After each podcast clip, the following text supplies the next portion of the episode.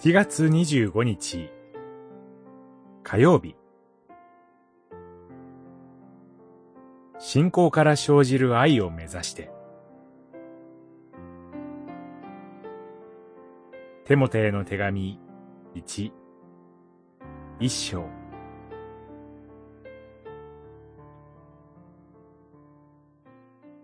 私のこの命令は清い心と正しい良心と純真な信仰とから生じる愛を目指すものです。一章五節パウロはエフェソの教会を勃開させるためにテモテをそこに残してきました。そのテモテに宛てて書かれたのがこの手紙です。パウロには具体的な心配がありました。それは、教会のある人々が異なる教えを説いたり、作り話やキリのない系図に心を奪われたりしていたことです。しかも彼らは、立法の教師でありたいと思っていました。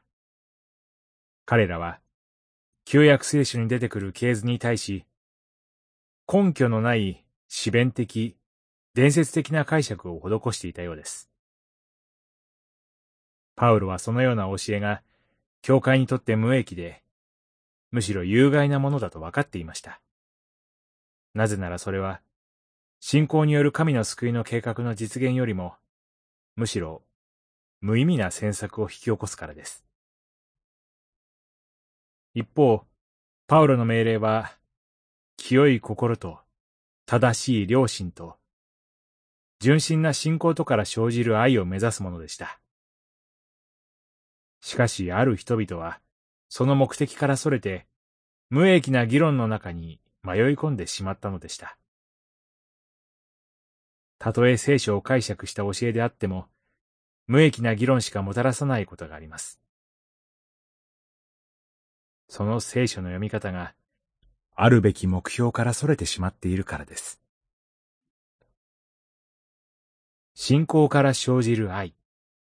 この目標に向かう健全な教えにとどまり、聞き続けてまいりましょ